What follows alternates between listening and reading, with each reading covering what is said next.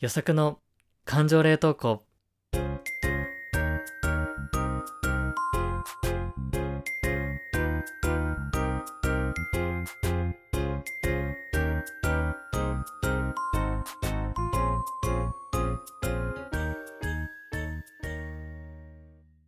皆さんこんばんは、よさくです。この番組は社会人6年目の独身男性よさくが日常で出会う感情を言葉で残していく感情保存系ポッドキャストとなっております。荒さを取り巻く転職や恋愛など人生の分岐点と共存することを目指していきたい、そんなトークプログラムとなっております。よろしくお願いします。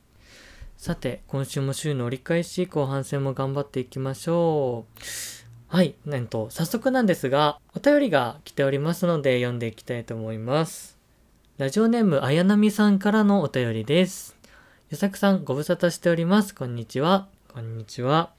なかなか音声配信聞けなくて申し訳ないです。うおそんなこと思わないで。えーお便りの内容、めっちゃ迷ったんですが、ズバリ、倉木舞ちゃんへの愛を語りたいです。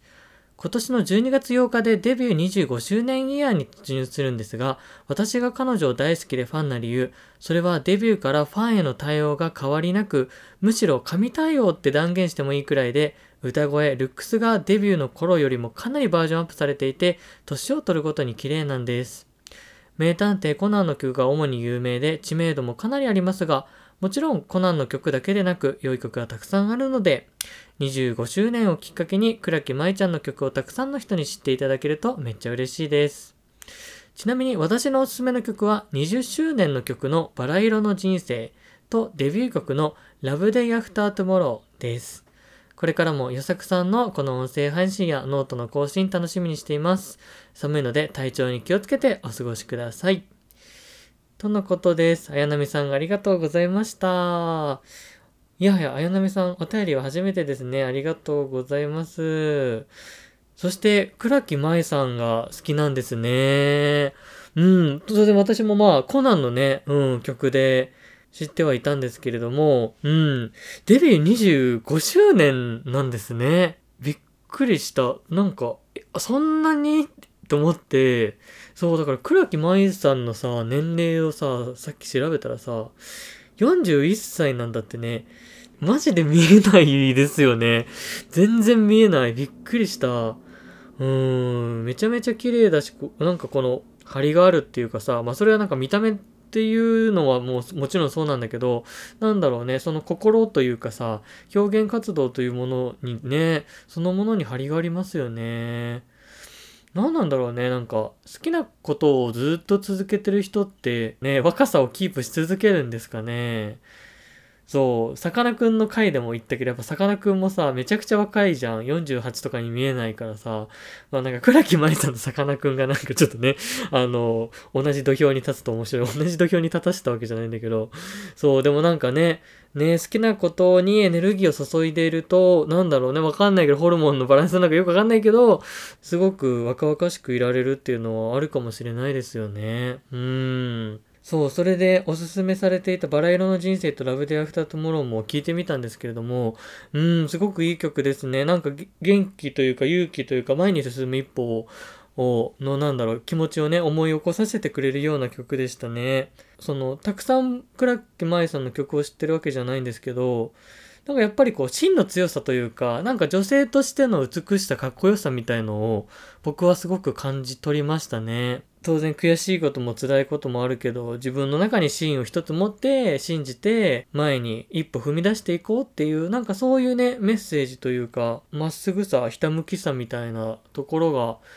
ね、倉木さんの魅力の一つなんだろうなっていうふうにね、僕は感じましたね。うーん。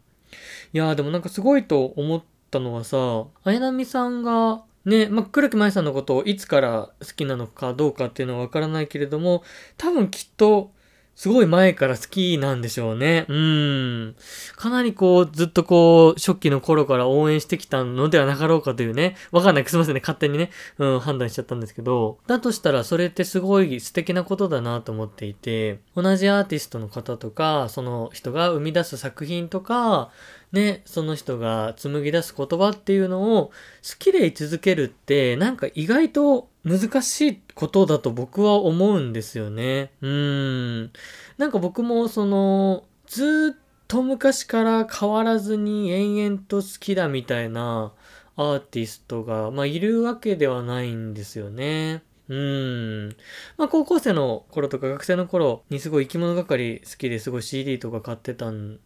ですけど、まあ、多少ちょっと波があるというかね、うん、ずっと新曲チェックするときもあれば、ちょっと離れちゃったりみたいな、あ最近リサーチがおろそかになってしまったみたいなね、うん、時もやっぱりありましたし、なんかそんな形でこの好きだっていうエネルギーを持ち続けるっていうね、その一つの対象に向け続けるっていうことも、なんか一つの魅力というか、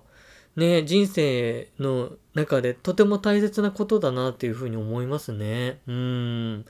まあ、それこそ倉木舞さんご本人もさ、25年ね、音楽の創作活動続けるってさ、いや、めちゃくちゃすごいよね。なんかこれ二つすごいところがあると思っていて、何かを好きで居続けるっていうのも先ほどお話しした通り難しいと思うし、好きでいてもらい続けるっていうこともめちゃめちゃ大変だと思うんですよね。うん。これを両方両立させるっていうのがすごいなって改めて思いましたね。例えばさ、好きでい続けても、好きでいてもらえなくなるってことは全然あるじゃないですか。音楽活動好きでずっとアーティストとしてやってるけどファンが離れちゃったりとか、聴いてくれる人がどんどんいなくなっちゃって活動をやめざるを得ないっていう方もね、世の中にはきっといるわけじゃないですか。で、逆に、好かれ続けてるのに、めちゃめちゃこう、なんだろうね、アーティストとして人気はあるのに、でも、その好きの中にもさ、やっぱり続ける難しさとかさ、壁とかあるから、突然人気なのに解散しちゃうバンドとかさ、辞めちゃうアーティストっているわけじゃないですか。うん。なんかそんな形で、うん、好きでいるっていうのと、好きでいてもらい続けるっていうことは、ね、25年間両立させてきたっていうのは、めちゃめちゃすごいことだなっていうふうに思いますよね。まあね、それで言うと、好きでいることと好きでいてもらい続けるっていうことは、どっちの方が難しいんでしょうね。うん、まあね、難易度つける話じゃないんですけど、どうなんだろうな。でも好きでい続けるっていうのは結構難しくないですか？えー、僕もね、25年間続けてることないか。まあ、そしたらめちゃくちゃ幼少期から続けてることになるけど、いやーでも別に25年っていう大層な話じゃなくても、なんか自分の中で、今現在やってることで、一番続けてることってなんだろうって考えたんですけど、めちゃめちゃ数年ぐらいのことしかないなって思っちゃいましたね。なんか今自分の予作という人間を構成するコンテンツが、とてもこの1年ですごく入れ替わっちゃってるんですよね。うん。まあ1年っていうか、ここ数年かな。うん、3年ぐらいでとても変わってはいますね。そう、まあ、それこそね、社会人になってからずっと金融のお仕事を続けてたわけなんですけど、金融で営業やってたんですけど、まあそれもね、転職してさ、全然違う業界にいて、まあそこの金融でやってたまあ5年間みたいなものも一旦こう途切れちゃったし、なんだろうね、あとは、長くやってた、まあそれこそテニスとかは、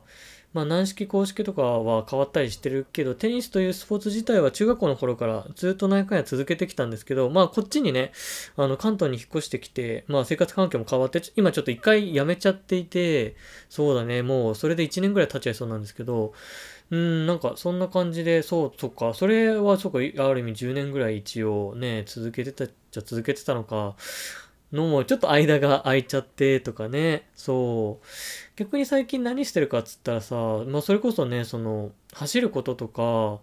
読書とかっていうのが、まあ僕の今の続けてることなんですけども、ああ、あと文章書くことか。まあそれも、うん。本読むのも文章書くのもここ3年ぐらいだし、ね、走ることもここ半年もう行ってないな。うん。数ヶ月ぐらいな感じだし、ね、今僕の中で続けてる何かって結構最近やり始めたものなので、なんかそういう意味では、ね、10年以上とかっていう風に続けているものがある方って、とてもこう魅力を感じるし、尊敬しますね。うん、継続的なエネルギーを避けるっていうのは。ね皆さんはありますか？なんか今自分が続けてることで長いもの？一番長いものって何だろう？って考えた時に、ね何が残ってますかね？うん、まあまあ別にね、長いだけが全てではないですし、短くてもいろんなことにチャレンジするっていうのもね、まあそれはそれでいいことだとは思うんですけど、ね、長く続けてくるからこそ生まれる愛着もあるし、見える世界っていうのもね、きっとあるよね。そう、まあ一方でね、もう一つのその、好きでいてもらい続けるっていうね。まあこれも難しいよね。いや、めちゃくちゃ難しいと思う。環境も人も変わっていく中でさ、応援され続けるってさ、いやー難しいと思うな僕もずっとね、25年間僕を好きで、なんだろう、続けてくれた人とかね、まあもうお母さんぐらいかなみたいな感じに なっちゃいますけど、ねえ、25年ぐらい続いている友友人関係とかもないですね。幼馴染とかね。あ、そうそうそう。この間あの、友人の結婚式に、まあゲストとして行ったんですよ。で、その時にあの、神父の友人代表のスピーチが、まあ神父の幼馴染で、小学校からのお付き合いでずっと続いてるってことだったんですよね。その小学校の頃同じマンションに住んでて、小中高一緒で、そう、それでよく学校に一緒にね、通って、で、高校も同じ、中高同じ部活に入って、で、大学は別れちゃったみたいなんだけど、バイト先を一緒のとこで働いてたらしくて、で、まあね、今も社会人になった、今もさ、ね、つながりとしてはあるって、それでスピーチしててさ、そんなことある？って思って。いや、すごいよね。うん、ほんとちょうどそうだね。25年ぐらい多分の付き合いなんじゃないかな。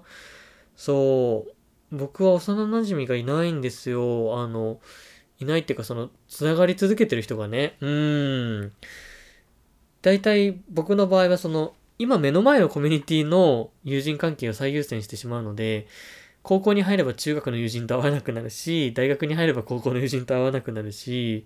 ね、社会人になれば大学の友人と会わなくなるみたいな感じで。まあでも、まあ今はね、大学の友人とは会ってる人はいますけどね。そうだな今仲いい人って言ったら、うん、大学の友達か社会人にになって入ったサークルとかですかね。うん。まあそれも結構僕の場合は地方にね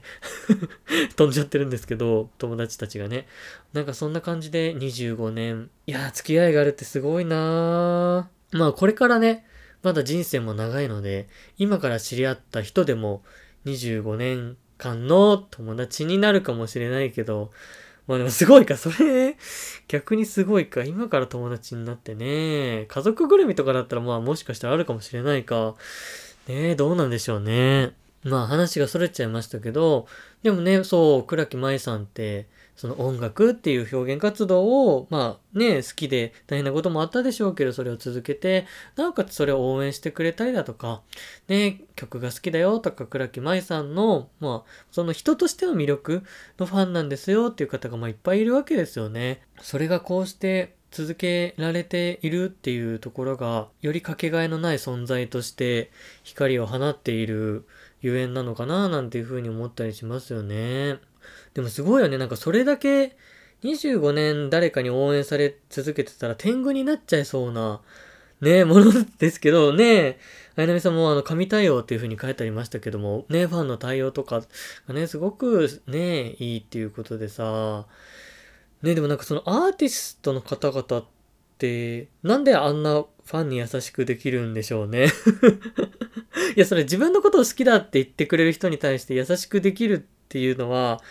まあ普通という考え方もあるかもしれないですけど、まあこんなこと言ったらあれですけど、慣れちゃうじゃないですか。うん。それこそね、ほんと何年もさ、応援し続けてくれる人がいたらさ、まあ、ありがたいけど、きっと多分慣れちゃうと思うんですよね。あ、はいはい、どうもね、みたいな。はいはいはい、みたいな。ね、でも、それでも、こうやって長く応援してくれる、こう、ファンの皆さんのおかげですよ、であったりだとかさ、うん、今ここに立ててるのは、こうやって応援してくれる声があるからずっと立っていられるんだよとか、なんかそういう言葉とか感情が生み出せるっていうのがね、また魅力ですよね。まあそういう人徳がないとね、まあいい作品っていうのは生み出されないの、そもそもね、うん、出てこないのかもしれないですけどね。すごいよなまあ、そういう意味ではね、僕も文章についてはすごく長く書いていきたいなっていうのはありますね。25年、ちょ、25年続けられるかはだいぶ不安極まりないですけど、なんか今のところ結構年を重ねてもきっとできることだと思うんですよね。日記を書いたりだとかっていうことは。でもね、聞いたりさ、なんか一つの物事を貫き続けていたりだとか、表現し続けてたりする方々に、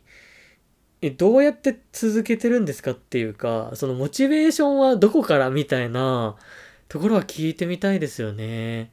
倉木舞さんとかも、どういうなんだろう、思いを持ってここまでたどり着いたんでしょうね。きっとやめようかなっていうふうにね、思ったことももしかしたらあるかもしれないですしね。そういう時に自分の中でさ、きっと叶えたいものであったりだとか、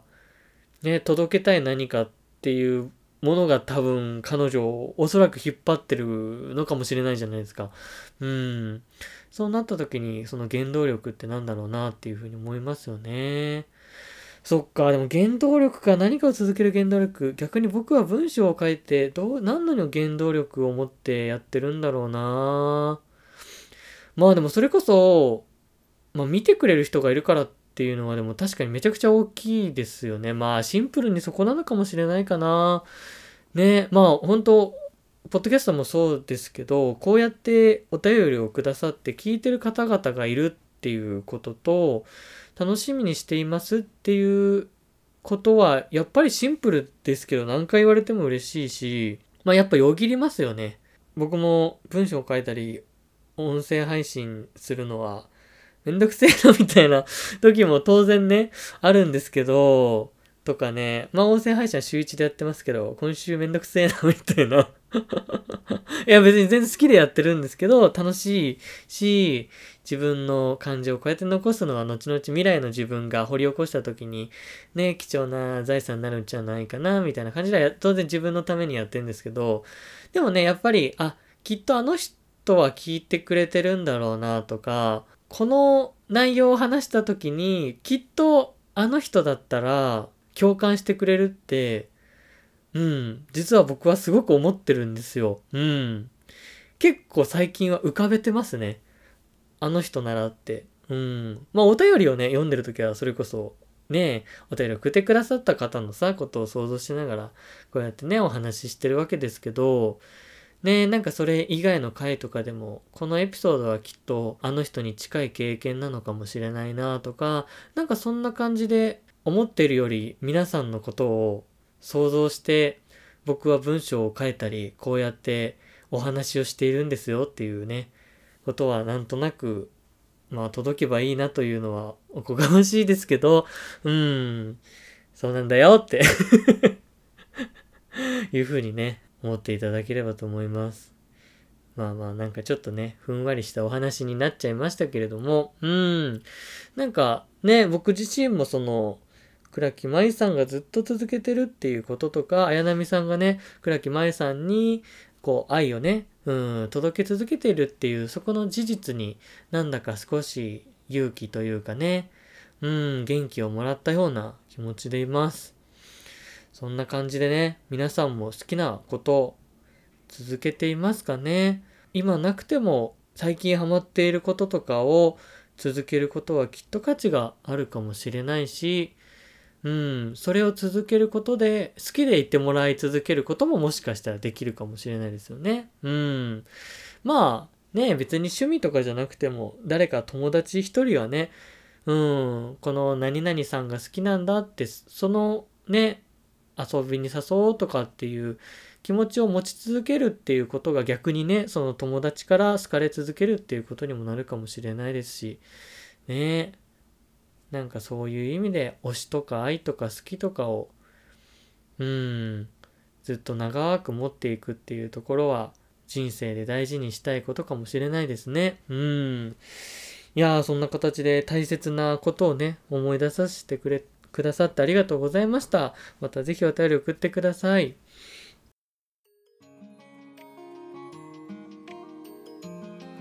はい、それでは最後にお知らせです。予測の感情冷凍庫でお便り募集しております。あなたの冷凍保存しておきたい感情や感想など何でもお待ちしております。お便り先は概要欄の Google フォームからお願いします。またノートもフォローしていただけると嬉しいです。ということで今週も聞いてくださってありがとうございました。最近寒くなったと思うけど明日は最高気温が20度になるというすごい情緒不安定なのかなみたいな 気候ですけれどもね。うん。あ、なんか、なんだっけな、なんかの記事で見たけど、気温の変化が上がり下がりすると体力をすごく使っちゃうらしいんですが、それでぐったりしちゃうのはね、しょうがないことだから、君は悪くないよみたいな、なんか、そんな、なんか記事みたいなのをどっかで見て勇気をもらったんですが、うん、そんな感じで、明日はね、うん、ちょっと疲れちゃうかもしれないけど、それはあなたのせいではないということでね、うん、ご自愛して頑張っていきましょう。はい、というところで、また来週の水曜日お会いしましょう。バイバイ。